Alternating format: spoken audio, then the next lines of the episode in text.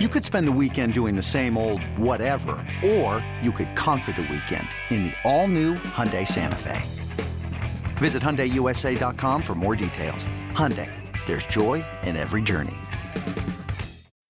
When you need mealtime inspiration, it's worth shopping Kroger, where you'll find over 30,000 mouth-watering choices that excite your inner foodie. And no matter what tasty choice you make, you'll enjoy our everyday low prices, plus extra ways to save, like digital coupons worth over $600 each week. You can also save up to $1 off per gallon at the pump with fuel points. More savings and more inspiring flavors make shopping Kroger worth it every time. Kroger, fresh for everyone. Fuel restrictions apply.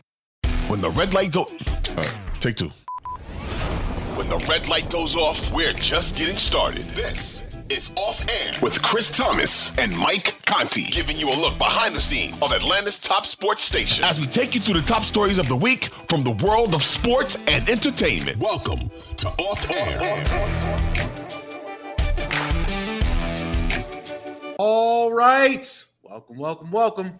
Welcome on in to the latest episode of the Off Air Podcast. Chris Thomas, joined as always by Boom Yakamagis, the head honcho, Mike Conti, the call that is sweeping the greater Atlanta area and beyond. We will touch on that in just a minute. Mike, this was one of those weekends where it was a sports overload. It was a sports gasm, if you will. There were sports on sports on sports. And and the thing is, before we get into said sports, it was also a beautiful weekend in Atlanta, yeah. which turned out to be after the rough start on Saturday morning with the storms rolling through. So it was like do I want to DVR the Braves game and the women's Final Four and everything else and spend the day outside, or what do we do? Because it was a really tough call. So, this is what I love about my job is being able to because it, like I really pay a lot of attention to what we do on the weekends um, for a number of different reasons, and we don't have to get into that on this show, but I, I really do pay very close attention to what we do on the weekends. And there is nothing I enjoy more than getting in the truck on a beautiful Saturday morning, afternoon, evening, and driving around and listening to our radio station. I feel like I get the best of both worlds. I, I get to enjoy the outdoors and I get to enjoy our content. And I felt a little bad, like Caleb was talking about on his show Saturday. Poor Caleb's on four to seven o'clock on Saturday when the weather is, I mean, just GD perfect, right? Like not a cloud in the sky, 78 degrees, but it, it's a little breezy. It doesn't feel humid. I mean, it's just perfect. And and Caleb's talking about, yeah, I got to be here in the studio, but I like doing it, so it's okay. And, and deep down, I'm, I'm, thinking, oh boy, I, I Caleb, I, I wish we could take the show outside. I get it. Uh, so as a listener, it's very, very lucky for me to be able to just get in the truck and drive around uh, and enjoy the the beautiful scenery and beautiful weather and listen to you guys.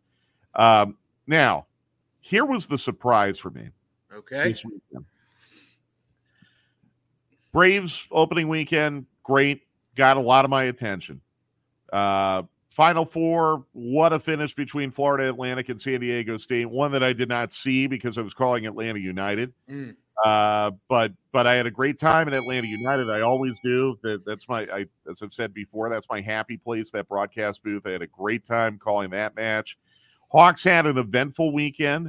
Uh, I agree with what you said on on Friday. It was bored by that game in Brooklyn. Uh, I was not bored yes uh, last night. It was a terrific game. But you know what sporting event stood out to me the most this weekend was the women's Final Four. Yep, I was just about to say. I, I, I just thought that was incredible, incredible theater. And that South Carolina Iowa game Friday night. I, I mean, I put that right up there as best sporting event of the year so far. I mean, the Super Bowl had a lot of drama and had some controversy late. That it was a very, very good Super Bowl. But man, that South Carolina Iowa duel between Caitlin Clark and the the Gamecocks, who have been this you know women's college basketball machine, and, and all the personalities are really strong personalities. We're going to talk about Dawn Staley a little bit later. I loved that. And I thought it was great basketball, really entertaining basketball. And then again, yesterday, uh, I'll be really curious to see what the TV rating was, you know, being on ABC on a Sunday afternoon. Yep. Uh, but aside from the fact that the game was horrendously over officiated, you, you just you love this idea of okay, you know, LSU, they're ahead, they're up by 10, but Iowa's got Caitlin Clark. Can she bring him back into it? And you know, now she's launching from 28 feet and she's making it. Can this really happen again? And it didn't. But it, it didn't only because LSU scored 102 points Yep. in a 40 minute game. That's crazy. 102 points in a 40 minute game with a 30 second shot clock. That's nuts. Um, so just awesome for the game of basketball, awesome for women's basketball and women's sports.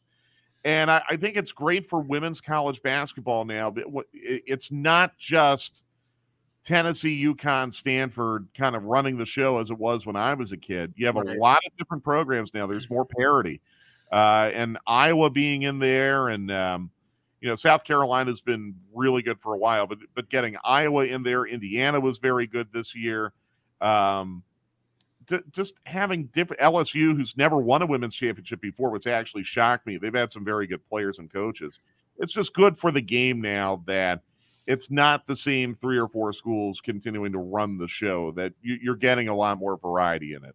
Yeah, um, LSU. I was watching yesterday, and that second quarter, they were making NBA three after NBA three. It, they were incre- that was incredible to watch. Now, my question to you is, as somebody who is sort of being introduced to the women's college game with basically this year, you know, I I know, like you said about the Tennessees and the South Carolinas, but I, I will put my hand up and say I. I it's a handful of minutes I've probably watched of the women's college game in my Yeah. lifetime. What made this year so special? Has this been a slow, steady build, or did they just catch lightning in a bottle this year? Caitlin Clark is what made it special. I Mm. mean, you had a a personality who, um, you know, was just playing at such a high level. It, it she was playing at a level that just kind of transcended the fact that it was women's college basketball. I mean, just on, from an athletic perspective, she was doing something that I think everyone could appreciate, no matter which gender, which level, whatever. I, I think Clark was the difference, and on top of it, uh, you know, she had a very kind of strong, telegenic personality. Mm. Um, you know, there was kind of this uh, That's a ten dollar word right there, by the way. Yeah, yeah, yeah. it's like it, she it, watching her kind of made you think of all of the young women that that played ball when you were in high school, right? Or, Mhm. or played ball in the neighborhood. Like she she just was very very um relatable, I think. And, and but the the fact that she played with uh you know, a real kind of confidence and swagger, but at the same time, always giving credit to her teammates, always saying the right things, always being deferential to her coach. Um, you know, I, I tweeted yesterday, I was really bothered with the way that Caitlin Clark was officiated because, quite frankly, Chris, like I, I'm going to make a rough guess. I'm going to say 5 million people were watching hmm uh, that game yesterday. And I think the number is probably going to come in around there, maybe a little bit higher, which is an unbelievable number. I mean, Oh uh, yeah. You know, a good college football game on a Saturday is going to be around five, six, seven million. So, The uh, World Series, I think, only got around ten.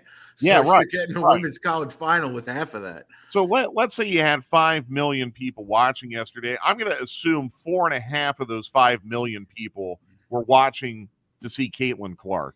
Mm. And now we're giving her a little technical foul because the ball bounced in front of her and she kind of knocked it away. And well, she didn't hand it to an official, so that's a technical foul. Who does I that thought- remind you of? Well, look, I thought the referees, quite frankly, were trying to find a way to foul her out of the game. Yeah. Like, it, it just felt to me, and and by the way, this goes both ways. The game was horrendously over officiated uh, for both teams. LSU had players in foul trouble the whole day too. It just felt to me like the referees were trying to make themselves the center of attention. And when you're in a championship game, there has to be, I think, a mentality that you've got to let the players determine the championship on the court and let them play and referee with common sense when it comes to judgment calls. You know, giving Caitlin Clark a technical foul for flipping the ball away, that is a judgment call. Have better judgment and don't make it about yourself. Um, I really, really was disappointed in that. And I thought it really did a disservice, it, in a way, kind of like the Super Bowl. You know, you had a call at the end of the game that was determinant to the outcome. I think of the Super Bowl probably was the right call, but a lot of people felt very strongly you've got to let it play. Uh, you, you cannot intervene because this is a championship game and you've got to let the players determine it. I just thought women's basketball had a real opportunity yesterday to make some new fans, earn some appreciation that it has not gotten for right or wrong reasons. And instead, you had a ref show. And I just hated that. Uh, look, I'll admit, I'm a fan. I wanted to watch Caitlin Clark. I wanted to see if she'd score 50. Yeah. And I hated the fact that the referees kept calling fouls on her.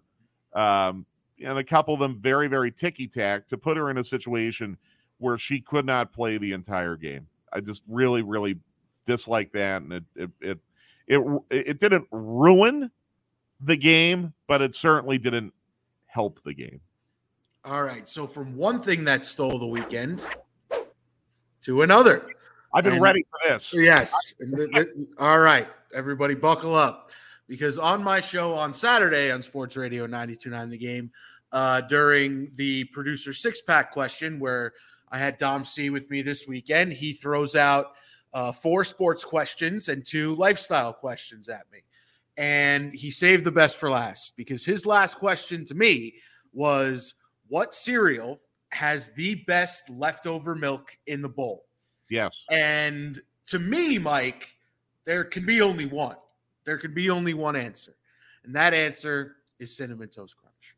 It is like drinking a milkshake at the end of a delicious bowl of cereal. Those beautiful crystals settle down into the bowl, and it gives the milk like a milkshake type texture and flavor. And I got to say, the people of Atlanta spoke, and they spoke in mass, they spoke in volumes, and uh, it was a pretty split decision. But I think in about 52 to 48 vote, Cinnamon Toast Crunch took the field. What say you? Well, look, I mean, I mean, I, am not surprised that Cinnamon Toast Crunch came out um, at the top of that survey. Uh, I'm not surprised because it is a very popular cereal. I even went to brunch yesterday at a restaurant that was serving like a boozy Cinnamon Toast Crunch punch. What? Like actually marinating. It, it was. Um, I don't know if it was like a white Russian or something like that, but the milk was marinated in cinnamon toast crunch. Oh my uh, goodness! So, that's not the first place I've seen that, by the way. Wow. So, um, you know, this is a legitimate thing. It's being used in cocktails and being used in a lot of, uh, you know, uh, fun drinks right now. My thing is this there is really, truly only one reason to eat Cocoa Krispies or Cocoa Pebbles or even Cocoa Puffs to an extent. But Cocoa Puffs, it, the milk is not the same after Cocoa Puffs as it is with Cocoa Krispies and Cocoa Pebbles. Okay.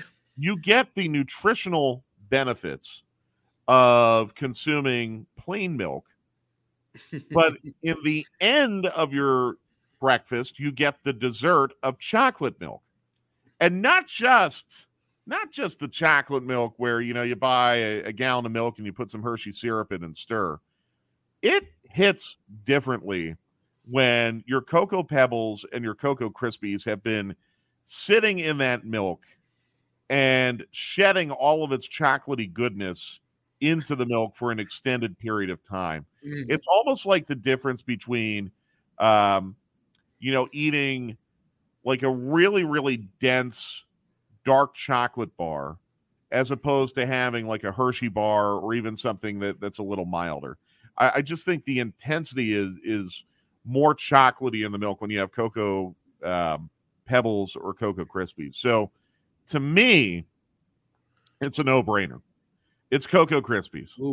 Uh, it is a no brainer to me because you get just such a high density punch of chocolate flavor in your milk.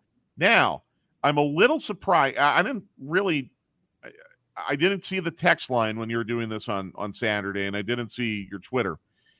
There is this new trend with cereal milk uh, that actually has been turned into an ice cream. What? Did anyone did anyone mention on the text line or in your comments about cornflakes no. and the? Cornflakes. No. So there is um, a bakery slash confectionery in New York City called the Milk Bar. Are you aware of them? Yes, I have heard of them. Yes. And Milk Bar now is starting to sell some of its products here in Atlanta. Mhm. uh, ice creams, some cookies. I haven't seen their cakes down here yet, but you can get them shipped down here. Milk Bar has a flavor of ice cream called breakfast cereal. And basically what they've done is they've they found a way to kind of like liquefy cornflakes and put a ribbon of that liquefied cornflakes within uh, kind of like a sweet cream tasting ice cream. Wow. and and the idea is that it tastes like the leftover milk from cornflakes and honestly it does. And what's great about it chris is you get the the contrast of sweet and salty Okay. so a lot of people are really starting to swear by this cornflake trend now because of the milk bar ice cream when i had cornflakes as a kid like i, I my cereals as a kid because my parents didn't want me getting like fatter than I already was. So they, Sure. really tried to, you know, limit my consumption of. Life Chex. I had a lot of life. Uh, well, and the funny thing there with life was they, they had the commercials when I was a very little kid about, oh, even Mikey likes life. And I, you know, my parents called me Mikey as a kid. Uh, so there, there's the whole, oh, Mikey likes it life. But I, I would at least try to get cinnamon life out of it. Uh, Okay. if I have to eat life, I at least try to get the cinnamon because I thought there was by the way, life life is not bad either with the leftover milk. There's if you look at one of those life squares, yeah. they're granular gran, granular sugar visible within the square. So it's not Gotcha. like life is sugar free by any stretch. No. But as a kid, I ate a lot of uh yeah, Chex, rice Chex was a big thing. Um you ever get into the Farina? never did that. No. no. It's like the old people cereal, Yeah. like the hot cereal. but, but no, but it's funny because like when I would um when I'd have sleepovers at my grandparents' house, all they had was a cereal called Fruit and Fiber. Oh no. Fruit and Fiber, which is basically raisin bran, but with some dates in it as well, and, a- and I think some almond slivers. And it actually really was not that bad, but it was just a very adult cereal. I had a lot of Product 19 as a kid. Uh, they Oh don't even make god. No, they yeah. but they don't even make it, and it's killing me. I used to love Product 19. Uh, Crispix was a, a Yep, cereal yep, yep, yep. So now you kind of get where I'm going with this. There wasn't really a whole lot of fun milk left over with Crispix and Product 19.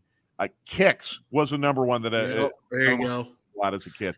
You didn't really get a lot of fun out of that. So anytime we would get spoiled, like even heard you guys mention Fruity Pebbles Yep. once in a blue moon, we'd be able to eat Fruity Pebbles. And I thought Dom made a really good point about how Fruity Pebbles texture gets completely ruined if you don't eat it quickly. Soggy pebbles are are no good. Yep. Uh, but at least the milk there would be kind of fun. You know, you'd get a little Oh yeah. milk, so it'd be okay. So, so like it, your your topic really resonated with me because it would be very very rare when we would have the opportunity as kids to have fun leftover milk. But again, just that intensity of that that concentrated chocolatey punch that you get with Cocoa Krispies or Cocoa Pebbles. To me, that's the one all the way. We will have our Skip and Shannon moment here because I just I agree to disagree, Mike. That's That, okay. cin- that cinnamon toast crunch is is where it's at. And before we do wrap, I do need to sometimes they say in in the kids game these days that guy caught a stray. No, there's no stray here. I'm f- direct shot at Caleb Johnson, who strolled into the studio for some crosstalk at the end of the show uh-huh. and said that cereal wasn't really a part of his daily breakfast repertoire because his mom was always home to make him omelets and pancakes and things of the like. That's ridiculous. Get out of here, Caleb. By the way, Caleb's lucky that he got married at a young age because I was a bachelor for a really long time, and more more times than I would care to admit, a bowl of cereal would be dinner for yep. me. So you know, Caleb can be bougie and talk about his pampered eggs and his uh, you know stone ground grits and uh, you know, house cured bacon and all of that. you know, until you've had to have a bowl of Cocoa Puffs for dinner, as I had to do many times in my 20s, uh, you can stay out of any argument about cereal milk as far as I'm concerned. And and that, Caleb, is from the head honcho. All right, let's finish off where we started with a little more women's college basketball talk because I thought uh, the woman besides – Caitlin Clark and Kim Mulkey and her Tigers, who won the weekend, uh, was Dawn Staley because she came out with a very powerful message after the media came out and sort of uh, stuck the label of some bully ball on South Carolina, which Dawn Staley took uh, quite offense to. Truth about our team, okay? It's a good question, okay? Um, we're not bar fighters. We're not thugs. We're not monkeys. We're not street fighters. Um, this team exemplifies how you need to approach basketball on the court and off the court. And I do think that I do think that that's sometimes brought into the game. And it and it and it hurts. Okay. Um and I do think that some of, uh, I'm to say it because I said I was to say it, whether we lost or whether we won. Some of the people in the media, when you're gathering in public, you're saying things about our team and you're being heard and it's being brought back to me. Okay? And these are the people that write nationally for our for our sport.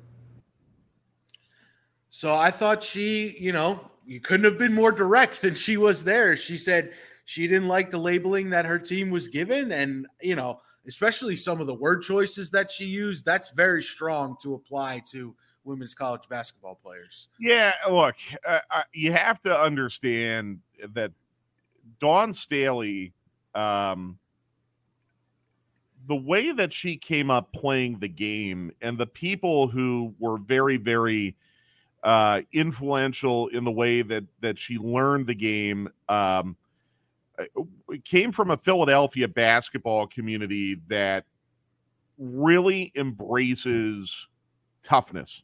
Yep. Not finesse basketball, but toughness. My favorite college basketball coach of all time, all time, there will never be anyone like him ever again, was John Chaney. Okay. Uh, yep died, I think, a year or two ago. Former head coach at Temple. Um, I, now, look, full disclosure, I grew up in Philadelphia. Uh, John Chaney was a larger than life figure in Philadelphia during my childhood. Um, John Chaney preached toughness. That if you were going to play against a John Chaney Temple team, you were going to have to earn every basket. Um, his matchup zone has still to this day, I think, not been fully uh, copied or replicated by anyone else. But it, it was such a perfect, disruptive, tough form of defense, and it was very effective. John Chaney had Temple ranked number one in the country. Temple. Mm. You know, it, when I grew up, I didn't know any better. That Temple was a blue blood program like Kentucky. North Carolina. Yeah. Temple. Well, Dawn Staley, you know, when, when John Chaney died, Dawn Staley talked a lot about how John Chaney was a huge, huge influence in how uh, she learned to play the game. And when I watch Dawn Staley's South Carolina team, I see a lot of those um, John Chaney Temple teams, uh, Mhm. which had a lot of talent, by the way. Um, you know, uh, Jalen Brunson's father, Rick Brunson. Uh, Mark Macon was a really, really good college player uh, under John Chaney. Aaron McKie, Eddie Jones. Um, they all played two way basketball. They all played it the right way. And, um, you know, the women's game, like Caitlin Clark's an example, I guess. You know, the, the, look at what, what has happened in the NBA and how it's become kind of a finesse game a Mhm. lot of it related to three point shooting. What I saw on Sunday in that Iowa LSU game was finesse basketball, where uh, you know ultimately it really came down to, to jump shooting and outside shooting. And Dawn Staley's South Carolina team would not concede the three point line in the same way that I think LSU or Iowa would. Um, there's obviously some overtones to what Dawn Staley was talking about that, quite frankly, I don't think I have the license to comment on, nor you. Nope. We'll leave that off to the side. Uh, but I think you can tell that that Dawn Staley is very, very hurt that um, you know those overtones are being applied to her basketball team because it's inappropriate and it's undeserved. I'll tell you this. You know, Penn State recently had um, an opening for its head men's basketball coach and they ended up hiring Mike Rhoades, who's the was the coach at Virginia Commonwealth. I think that was a great hire. If Penn State would have hired Dawn Staley to be our next men's basketball coach, I would have done cartwheels. I would have been so happy about that Yeah. Because her teams play the game tough. And to me, I think that's playing the game the right way. It's not for everyone, but for me, that's what I grew up watching. Uh, and I'm a huge, huge admirer of her. I love her advocacy of her team, her ambassadorship of her university. And again, I might be biased because I'm a Philly guy. When uh, Dawn Staley wore Randall Cunningham's jersey on Super Bowl Sunday, it got me really fired up too. Yeah. So well, she's I- getting the pub though. She's doing national commercials with Coach Yep. K. I mean, she's Yep. getting recognition for being not just one of the top women's coaches, but one of the top coaches. Period. she could coach a men's team and they would be very successful. Yeah. flat out you know and and by the way that's coming you're going to have a, wom- a woman coaching uh, an nba team or a men's college basketball team in our lifetime. I really do think that's coming you know whether it's Dawn staley or becky hammon or someone else. I really do think that's coming. Uh, you're seeing a lot more women. Kara lawson did it with the, the washington wizards. You're- you're- now she's the the head women's coach at duke but yeah, Duke. Yep. you're- you're seeing a lot more women on NBA benches as assistant coaches, and there's going to be a day, and I think basketball will be the first sport where we see it, where a woman is going to coach a men's team. Uh, you're going to see that, I think, before a head coach. I think you're going to see that before you see it in football. I think you'll see it before you see it in ice hockey. Uh, I, I think you'll see it, you know, before you see it in baseball. The only other sport I might be able to envision it would be soccer but I think you're going to see it in basketball before you see it anywhere else. Yeah, uh, it's just an awesome testament to her and just a good job. You know, stand up for what, stand up for your team, stand up for what you believe is right. And you know, if you feel like the national media is calling you out, fight back. I, I you know, there's there's no, we're seeing it here to tie it back locally, Mike, with the Falcons and all these national pundits who are saying all these things and throwing statements out in the air about what they think they know about the team and you know if you really know what's going on if you if you really understand the the minutia of the situation then you got to stand up and fight for it because sometimes national media national pundits are speaking from a thousand foot view and they, they don't understand what you know about what goes on day to day with your team and and inside your city. So great job by dawn staley there. And i actually believe if i'm not mistaken i think the yankees this offseason made uh, their single a uh, coach is a female, actually, as Really? of right now. Yeah, Very cool. yeah. very so cool. there's a lot. There's a lot of that that's already happening in sports. So